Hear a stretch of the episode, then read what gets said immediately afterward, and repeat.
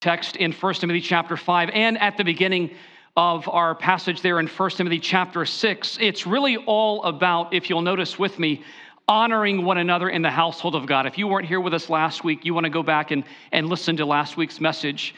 But really, that's what Paul is talking about. He's, he's talking about honoring the, one another in the household of God. According to the Apostle Paul, who wrote this very letter, from Macedonia towards the end of his incredible life and ministry. Personal, pastoral, and impartial respect is what he's getting at, which leads to admiration, it leads to loyalty, it leads to purity towards one another, regardless of age and regardless of gender and even regardless of office, is the rule for our relationships as family members of divine grace. In short, what we're talking about over these next several weeks is that we are to honor one another in the household of God. Now, notably, as you heard already read for you by our brother Cecil, it is interesting that the Apostle Paul dedicates an astonishing 14 verses out of the 113 verses that's dedicated in the book of 1 Timothy to the subject of proper care and honor of widows in the church. By my math, that's 12% of the letter of 1 Timothy is devoted to this teaching on caring for widows. That's not insignificant. It's actually pretty important. Listen, evidently, the subject of who is responsible and how one cares for widows was a hot topic in the first century. Now, you'll remember, of course, that the church's very first flash the very first conflict in the church was really related to the proper care of widows. Acts chapter 6, if you'll remember. Moreover, the Lord Jesus himself in Luke chapter 20, verse 47, warned his disciples against those who love to make a pretense, a show of their religion by long winded prayers, and as he says, are scoundrels who devour widows' houses. Jesus was mindful of this particular point. Listen, much like in our own day, though exponentially more severe, I'm afraid, women who had lost their own husbands in death, and let's all face it, there's good reason why men tend to die sooner than women. if you think about it, we see these things flowing around social media on reasons why guys die sooner. It is not a new phenomenon, folks, but women whose husbands have died in the first century were a particularly vulnerable and at risk population. And I think we're going to dig into some of the reason for that this morning. In a culture where there was virtually no social safety net, we need to understand that. There was no government assistance. There was no county office for the aging or for the orphaned there in the first century. Widows were very often left completely destitute and exposed to hardship. See, women in the first century generally speaking, worked in the home, raising children and tending to their families' daily needs. And so, what were they to do, and where were they to turn if they found themselves all alone due to the death of their spouse? Well, listen, what about those who are widows among us today? You know, times have certainly changed since the Apostle Paul's day in the first century, and praise God for it. We should be glad and grateful that there's been progress, certainly. Undoubtedly, social and economic conditions have improved dramatically for women over the past 2,000 years. Pensions exist now, and they didn't back then. 401ks exist now. Life insurance exists now. Social Security payments, at least for now, exist. But that certainly wasn't the case in the first century. And I think we need to remember that as we dig into the text this morning.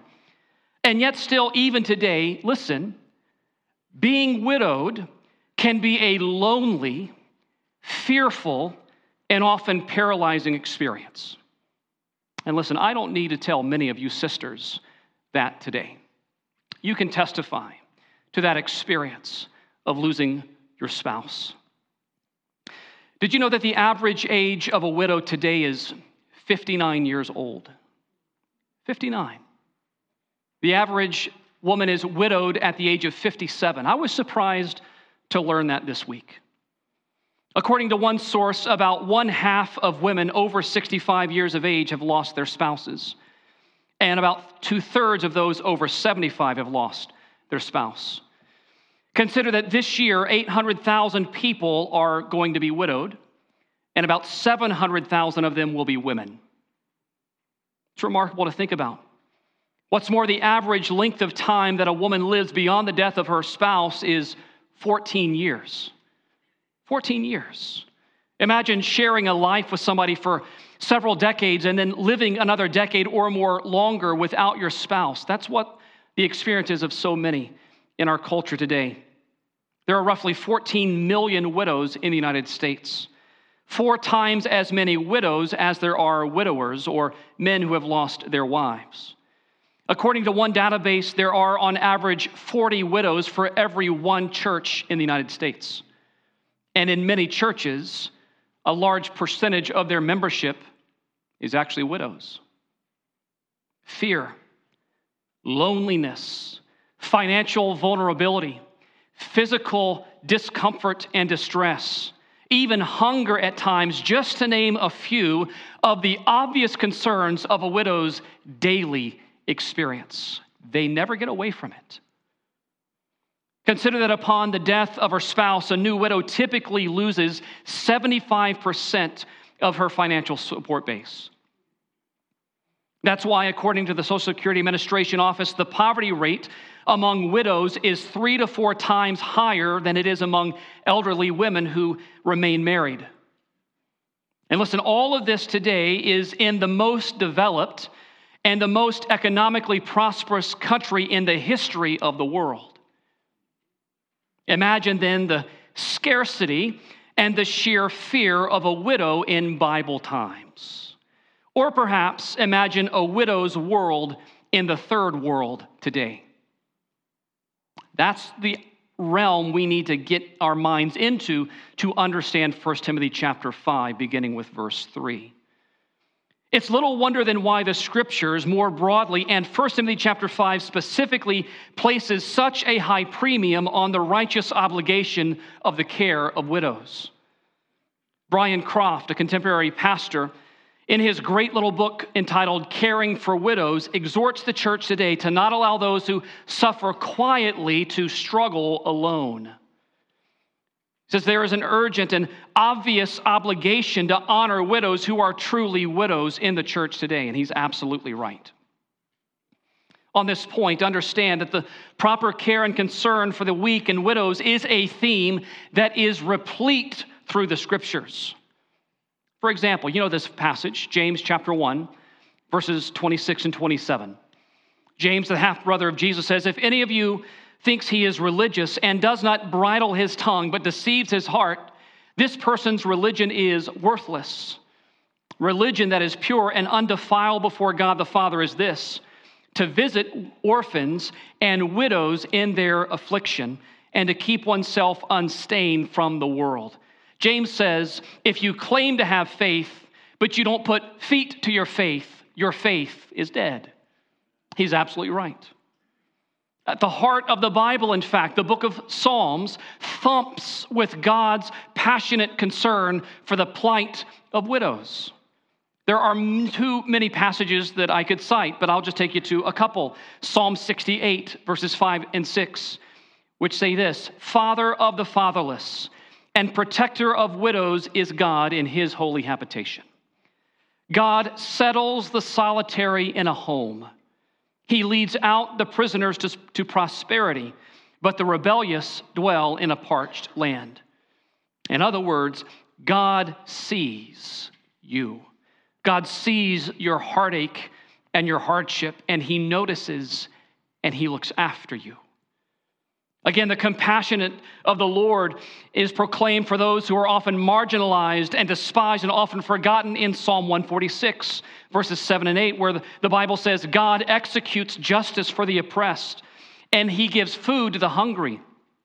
The Lord sets the prisoners free. The Lord opens the eyes of the blind. The Lord lifts up those who are bowed down. The Lord loves the righteous. The Lord watches over the sojourners. He upholds the widow and the fatherless, but the way of the wicked he brings to ruin. God will execute justice. Make no mistake about that. But listen, the reason why the Psalms, for example, proclaim so often God's steadfast love for widows and for the weak and vulnerable is because God's righteous compassion for them is codified in the Torah, the law of Moses. In fact, Exodus chapter 22, verses 22 to 24 state this You shall not mistreat any widow or fatherless child. If you do mistreat them and they cry out to me, I will surely hear their cry and my wrath will burn, and I will kill you with the sword. And your wives shall become widows, and your children fatherless. You think God cares about the weak and the widow and the vulnerable? He absolutely does. The Lord's own honor and holiness, friends, is inextricably connected to his concern and compassion for the vulnerable, and it is to be reflected in his people's concern for the same. Deuteronomy chapter 10 Verses 17 and 18 declare, For the Lord your God is God of gods and Lord of lords, the great, the mighty, and the awesome God who is not partial and takes no bribe. He executes justice for the fatherless and the widow, and he loves the sojourner, giving him food and clothing. God notices what man does not notice, what man thinks is unimportant or irrelevant. God says is significant and precious to him. Deuteronomy 27, verse 19, again says, Cursed be anyone who perverts the justice due to the sojourner, the fatherless, and the widow, and all the people shall say, Amen. Listen, if it is not clear enough already, the real reason why we in the church today should have a deep concern for widows and take pains to exercise proper care on their behalf is because God's word readily commands it, and God's own heart abundantly displays it. If we are to look like our God, we must love like He loves. We must see how He sees. The God of the Bible notices and meets the needs of the lost, of the least, and the lonely. And praise God that He does. Because such were us. The proper care of widows is a core concern for the church because it is a crucial demonstration of the gospel and of God's heart for the poor and the weak and the vulnerable. Caring for those who can't return the favor is the very essence of grace. It's the very fragrance of the gospel. Caring for those in distress is not an option for those who are committed to Christ. Caring for widows is not some marginal ministry in the church today. It is a core commitment for the church of Christ. We must, indeed, we must care for the widows among us. So, look, when it comes to the question of who is responsible for the care of widows, and generally, how should we then respond to this sizable segment of vulnerable saints in our churches there really is no better place to look than 1 Timothy chapter 5 and verse 3 and following. And friends, here this morning, I want you to notice with me that the Apostle Paul is going to give us some inspired guidance for godly honor of gracious widows in the church. Paul is going to help us think through this important subject by classifying or categorizing widows into four specific groups. There are those who are true widows. There are those who are new widows, or I would say younger widows. There are those who are stable widows. And there are those who are self indulgent widows. Four groups this morning that I'll help you understand how to relate to.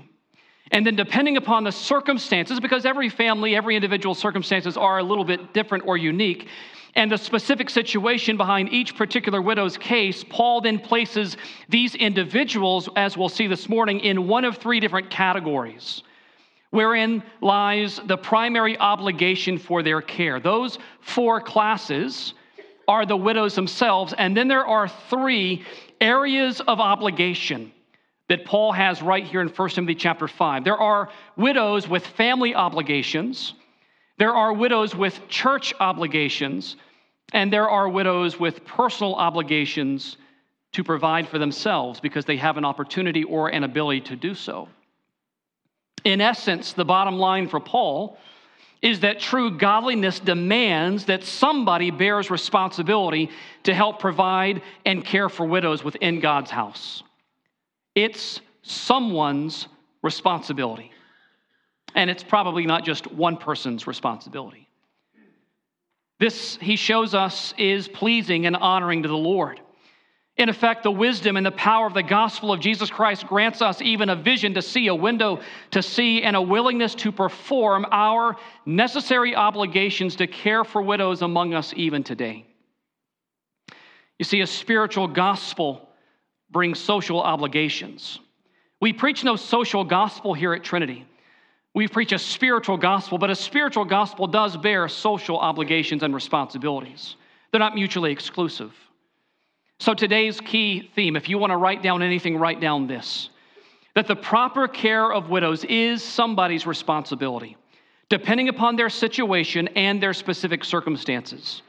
The church's obligation, note carefully, is to care for those who are truly widows, not necessarily to care equally for each widow without respect or distinction. That's effectively what we're going to see here in 1 Timothy chapter 5 this morning.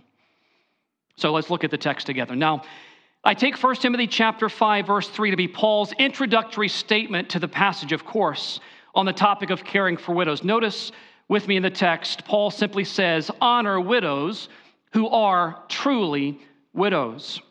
And then, if you'll allow your eyes to glance down to the last verse of this passage, verse 16, we'll see that Paul will summarize his main point again with a similar statement. If any believing woman has relatives who are widows, let her care for them. Let the church not be burdened so that it may care for those who are truly widows. Paul obviously has a word about widow care in the household of Christ, and that's a specific and important uh, thing to note. Honor widows who are truly widows in the house of God. Now, before we begin, by looking at family obligations with regard to the care of widows, I think it's important to step back and state again what Paul means, in fact, by the term honor. We looked at this briefly even last Sunday morning. The verb honor, a Greek word here, timao, is a second person present imperative. Second person present imperative. In other words, it's a command for all of us continually. That's the language behind the word. Paul is saying essentially, each of you should look to continually honor those who are genuinely widows among you. That's effectively what Paul is stating here in the passage. The word honor in context, I believe, very clearly means two things. It has a double meaning in a sense. On the one hand, to honor surely means what we often mean by saying giving proper attention to something, giving proper recognition, or uh, uh, paying uh, special appreciation to someone. There's clearly the idea of honoring in that sense. But beyond this, this passage also, I think, very clearly implies a sort of material support, a sort of practical care that is owed or honor in that sense to those who are truly widows. We are to see them and we are to support them in some way. Those both distinctions, I think, are significant. Throughout the passage, Paul, Paul's emphasis on certain provisions being made for widows clearly establishes that we can and should think of the word honor in the sense of how we use the term honorarium today. An honorarium, of course, is a pledge or an expression of practical support for a true service that has been rendered. You give an honorarium when somebody comes to speak. That's the idea behind the word here. In this way, the old adage, I think, is true. Caring really is sharing. Caring is sharing. That's what Paul has in mind. Let me give you the first rule here this morning, and it's the rule that Paul says very clearly here that the Bible, when it comes to proper care of widows, family is to come first. Family comes first in the proper care of widows. We might say it this way that family is the front line of practical care and support for widows, even among God's household. family comes first. It is the family's obligation in Christ to care for their own aging relatives and especially for widows. Again, the church may, in fact, may have an obligation. And again, I think it would be wise to rightly read this passage in light of changing cultures, changing economics, changing times. I think that's wise and righteous to do. But according to this text, the very first obligation that I think is a trans-temporal obligation, in other words, it, it encompasses all times and all places, is that the first line of defense for a widow is her family. Make no bones about it. That's the rule rooted in God's holy word. Notice that Paul bases this house rule on the fact that not all widows are on an equal footing. And I think that's also important to note. That is, some on account of having able, ample, and available relatives, such as children and grandchildren, have a more stable situation and are therefore not true widows. That's why I choose the, the moniker or the name stable widows for this first category. Paul states in verse 4 But if a widow has children or grandchildren, let them first learn to show godliness to their own household, and to make some return to their parents, for this is pleasing in the sight of God. Notice the condition if a widow has children or grandchildren, let them step up to the plate. There is something pretty obvious, pretty intuitive, and frankly natural about Paul's instructions here in this passage. This is what has typically been the practice in various cultures throughout human history until relatively recent times. It is a relatively recent and Western notion to place our aging relatives and family members in nursing homes. And I'm going to say this a few times this morning. I am not in any way saying that it is always inappropriate for your loved one to go into a nursing home. That is not what I'm saying. That's not always the case. But that should not be the quick and the simple solution where you have the opportunity and the means to do something else. I think that's part of what Paul is saying here. In fact, in many other cultures and places, you will not, you'll actually be hard pressed to find nursing homes. But in America, you can find them on every other street. I wonder why that is. See, Paul's severe words in verses 7 and 8 that Timothy should command these things as well, that so that they, and in my view, it really could be understood two ways they meaning professing children and grandchildren may be without reproach, or that widows themselves might be without being despised. I, I, take the former view that professing Christian children and grandchildren might be above reproach, without reproach, because they care for their family members. But verse 8 says, But if anyone does not provide for his relatives, and especially for members of his own household, he has denied the faith and is worse than an unbeliever.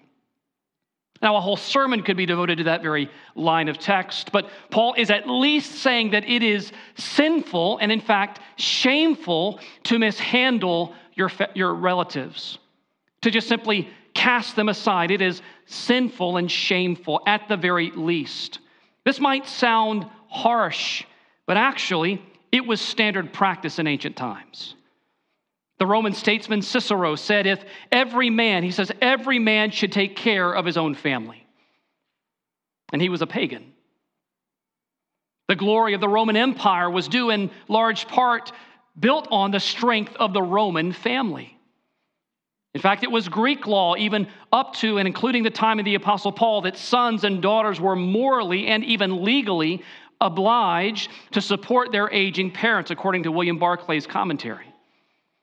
So, to Paul, for a Christian to not care for a, an, a widowed, a mother who is now widowed, was a contradiction in terms. This was a public embarrassment of biblical and unacceptable proportions. That's part of the, the punch behind Paul's words here. Godliness in God's house demands that professing Christians, insofar, listen to me carefully, as they are physically and medically, and even now in our culture, geographically able, we must care for our vulnerable parents. We must do that. It is a representation of the profession of faith that we maintain. By the way, this is precisely, and I am so glad for this, this is precisely what we see taking place in several of our families right here at Trinity. We have living testimonies walking among us of 1 Timothy chapter 5, and praise God for it. While medically or even geographically it might not be feasible at all times to bring an elderly parent or grandparent into one's own home, the general rule of thumb is the obligation of care is the responsibility of a widow's children or relatives. Again, you can't speak about every particular circumstance because every circumstance is a little bit different. The medical needs, the economic needs, they're all a little bit different. Through such practical support, we make some return for those who have invested so much in our own lives. Some of you sitting here this morning again are a living embodiment of godliness on this point, and we thank you and esteem you highly for it. But let me just say, pastorally, this also means that as you age or as your parents age, you need to be asking questions like, what does this mean for where we live? What does this mean for how we live? What does this mean for what kind of job that I take? There should be some forethought and foresight about how we honor the Lord as we honor our mothers and fathers. Simply put, a stable widow should receive routine support and care from her own family. But what about when the family and that support is not available or non existent? What about those circumstances? Well, this carries us on ahead to the second major category, what I call this morning a church's obligation, a spiritual family's obligation to care for those who are truly widows. Well, again, according to 1 Timothy chapter 5, and in the absence of any real social safety net and the support system of one's own relatives, true widows ought to be able to expect practical honor, and reasonable support from their spiritual family in a local church. However, this also, Paul adds, is under certain valid conditions. Observe with me how Paul enumerates at least three specific qualifications for the practical support of widows in verses 9 and 10. And added to this are several statements that Paul makes just a few verses earlier in chapter 5, verse 5, and also verse 6. Let's start there. She who is truly a widow, left, notice, all alone, has set her hope on God and continues in supplications and prayers night and day. But, notice verse 6 she who is self indulgent is dead even while she lives. Let a widow be enrolled if she, this is verse 9, let a widow be enrolled if she is not less than 60 years of age, having been the wife of one husband, and having a re- reputation for good works. If she has brought up children, has shown hospitality, has washed the feet of the saints, has cared for the afflicted, and has devoted herself to every good work. Let me pause for just a moment and understand. Let me get your attention, understand something clearly and this probably isn't without controversy, but I'm going to say it boldly understand that the church is under no enduring obligation to provide practical support to self indulgent widows. The church is not responsible for every widow in the world. That's not Paul's point. This is the second of the four kinds of widows Paul is mentioning here in 1 Timothy chapter 5. You see, stable widows have their families. True widows have the church, but self indulgent widows have had their fun. That's part of what Paul is getting at here. That sounds harsh, friends, I realize. But remember, Paul is not talking about widow care generally, he's talking about widow care specifically in the household of God. He's talking about the rules of God's house. And by the way, also listen carefully. I do not believe for a moment this verse prohibits us as a church from displaying strategic Christ like compassion to self indulgent widows. Where we can, we should with all joy, because it might just be the means that God redeems them, that He opens their heart and their understanding to the fact that somebody loves them. But Paul is saying the church is not obligated to provide that same care and support for them. Paul's point is the church isn't obligated to provide sustained support to self indulgent widows. The self indulgent widow is lived, who has lived in the lap of luxury and lived for worldly pleasure is quite possibly and even quite likely not a part of Christ's spiritual family and therefore not obliged to practical support in the church. The church is not a welfare society, it is a spiritual house, and every family is on a budget. That's part of Paul's point. On the other hand, notice that the church does have, and this is where we have to contextually apply and understand things, the church does have an enduring obligation which takes godly discernment and real wisdom to work out contextually regarding those who are truly widows. But notice carefully that a true widow, Paul defines. A true widow is one who is both devoted to God and is devoid of practical support apart from the church. Do you catch that? A true widow is one who is devoted to God and is devoid or absent of support outside of the church. Paul says here that such a widow has set her hope on God and continues in supplications and prayers night and day, verse 5. Now, some commentators suggest, we don't know this to be certain, that these widows that Paul has in mind evidently served some formal ministry in the early church. To be on the widow's roll was not merely a handout, it was a place of responsibility. And I think that's also important to bear in mind. It's certainly possible that that's the case. The implication of verses 9 and following is that there was, in fact, a widow's roll in Ephesus. There was a list, some registry, in fact, and those who were eligible for practical support were on it, but there were certain qualifications, and Paul gets at those here. Again, not every widow was eligible for such a list. Quite obviously, the self indulgent widow was not eligible for the widow's roll. She was not a part of God's family. Secondly, stable widows, that is, widows who were supported by children or could be supported by children and grandchildren, were not evidently put on the widow's roll. Paul says later in verse 16 if any believing woman has relatives who are widows, let her care for them. Let not the church be burdened, so that it may care for those who are truly widows. The church, with limited resources financially, needed to maintain a sharp and narrow focus on who was eligible and for whom they were obligated. Only true widows met these qualifications.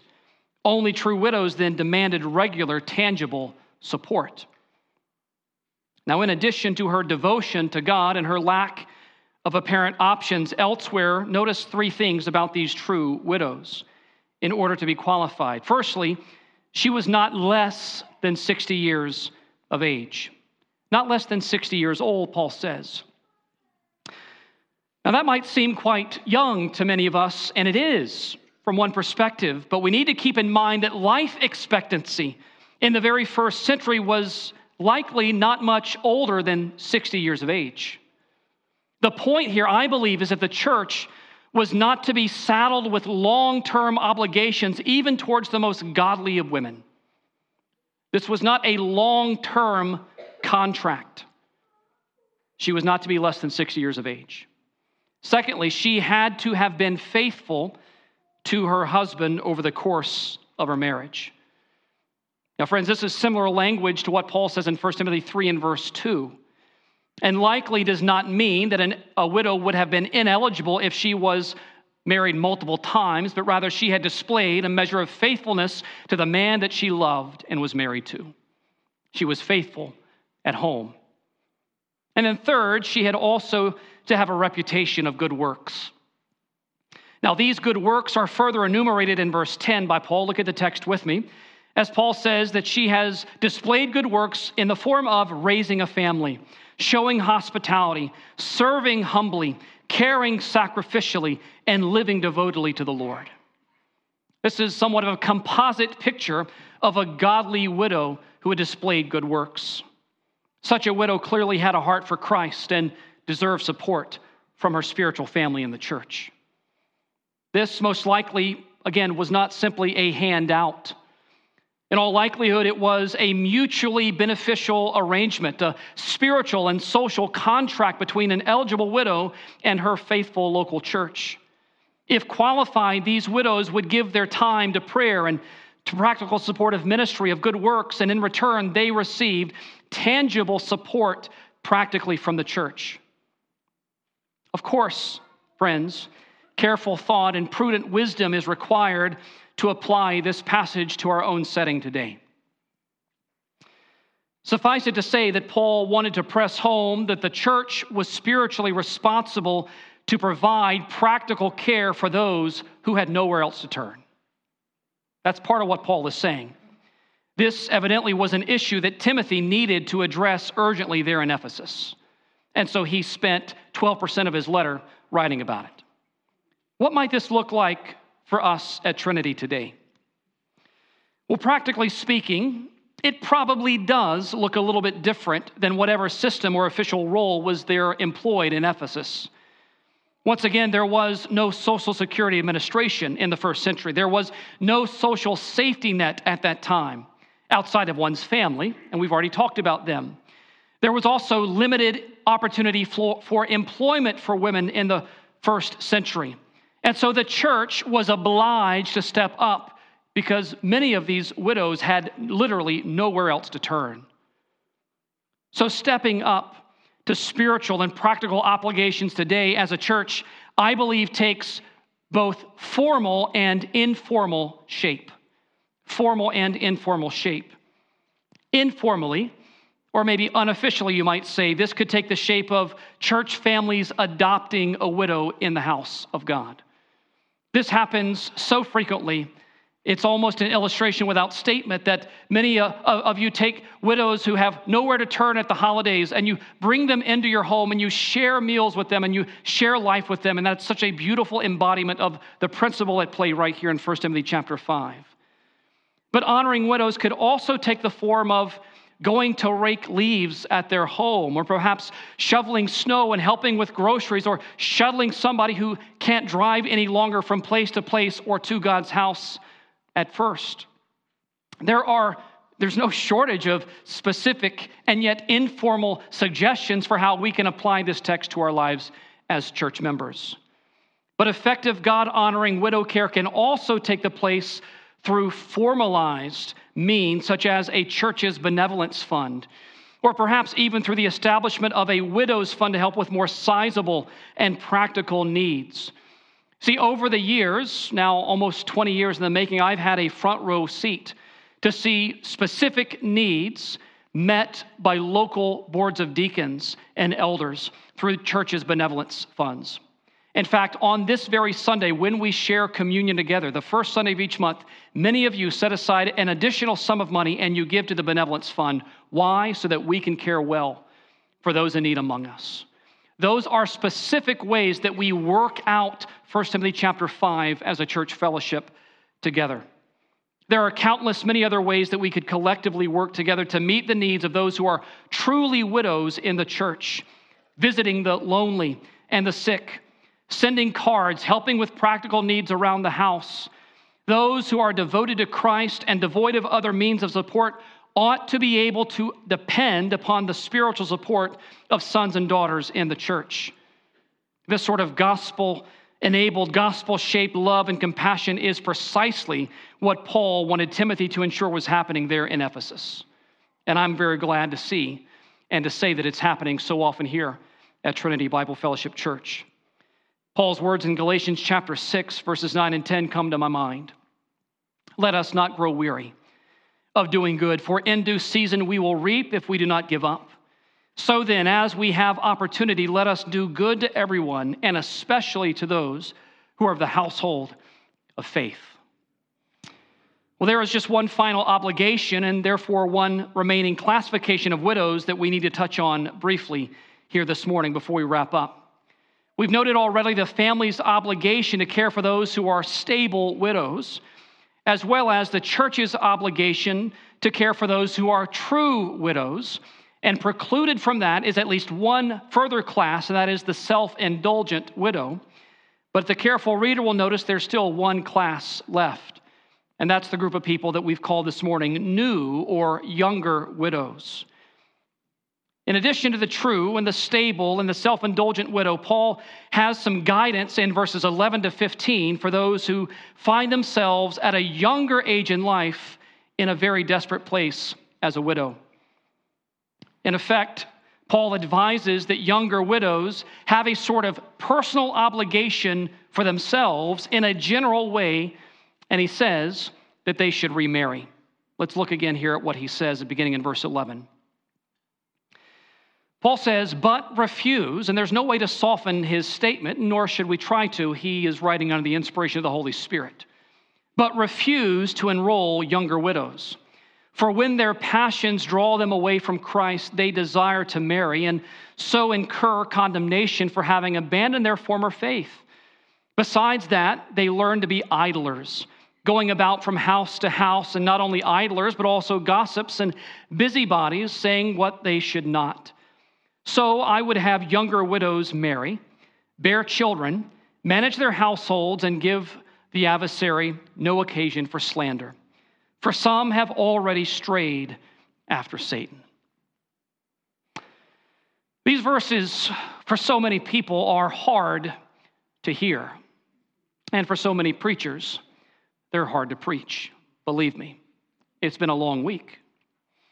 It's helpful, though, to bear in mind that Paul is very likely addressing a real life issue with younger widows there in Ephesus in Timothy's time.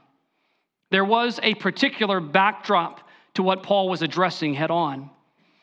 See, it's possible, and I think even likely, that some of the false teaching and the deviant practices were finding a receptive audience, particularly among younger widows there in Ephesus. Timothy's task, in part, was to, not, to nip that nonsense in the bud. He was to address it head on. Now, further, I tend to side with the view expressed in the ESV commentary, which was written in part by Denny Burk. And I want to read just a, a short uh, excerpt from it. He says, Those widows who have the opportunity to remarry should pursue marriage. A younger woman is more likely to feel the desire to be married again.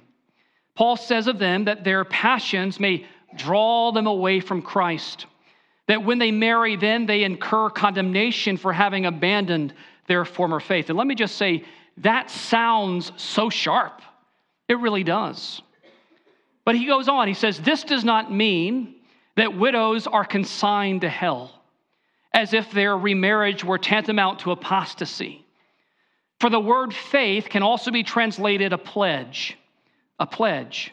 And I think it's translated that way in the New American Standard Bible, by the way. The women on the widow's roll apparently had made a vow never to remarry again. A vow that if abandoned, that they would have abandoned if they decide to, to remarry.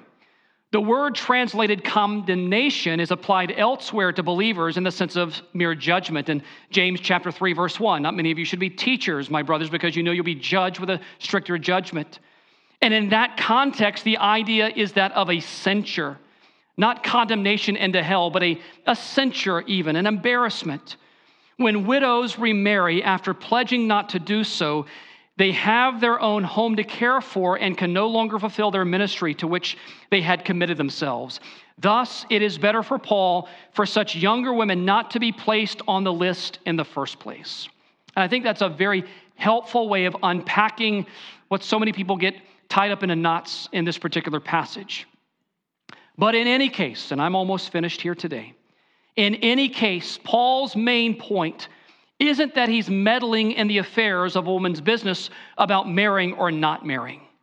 Rather, the whole point of the passage is the proper care for widows in the church, clarifying who is responsible and who is eligible for practical support in a context where the resources were very scarcely limited.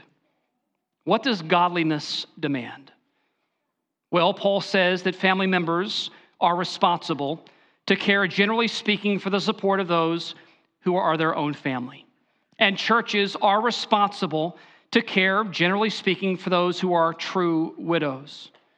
And those who are younger, younger widows, generally speaking, ought to remarry for a variety of reasons, not least of which is so that they do not become an unnecessary burden upon the church.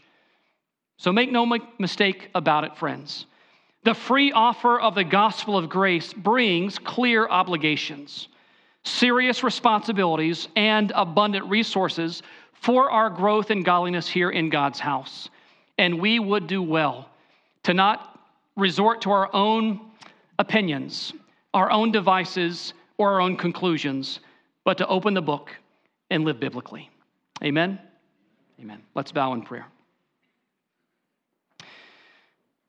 Almighty God and Father, Lord, we had asked, and I believe you've been faithful to give us the grace to hear a passage that indeed is at times and in places hard to hear, and it's also a bit difficult to, to translate in the sense of context. So, Lord, I pray that all of these words, Lord, have been faithful both to you and you firstly, but also faithful to the flock of God. Lord, I would never want to steer anyone in the wrong direction. So, for, Father, I pray that you would give us grace to work out practically and humbly, but also boldly and courageously what it looks like for us to honor each other in this house. Because there is a responsibility. No one should be cast aside or left destitute. Father, thank you for your spirit giving us grace here at Trinity to, to not be perfect in this way, but to, to really try to be faithful here. We are so humbled and grateful by what you're doing. And we would pray for more of the grace of the Spirit to continue on in the days and years to come. Father, thank you for your word. We esteem it and we desire to obey it, for we ask it in Jesus' name.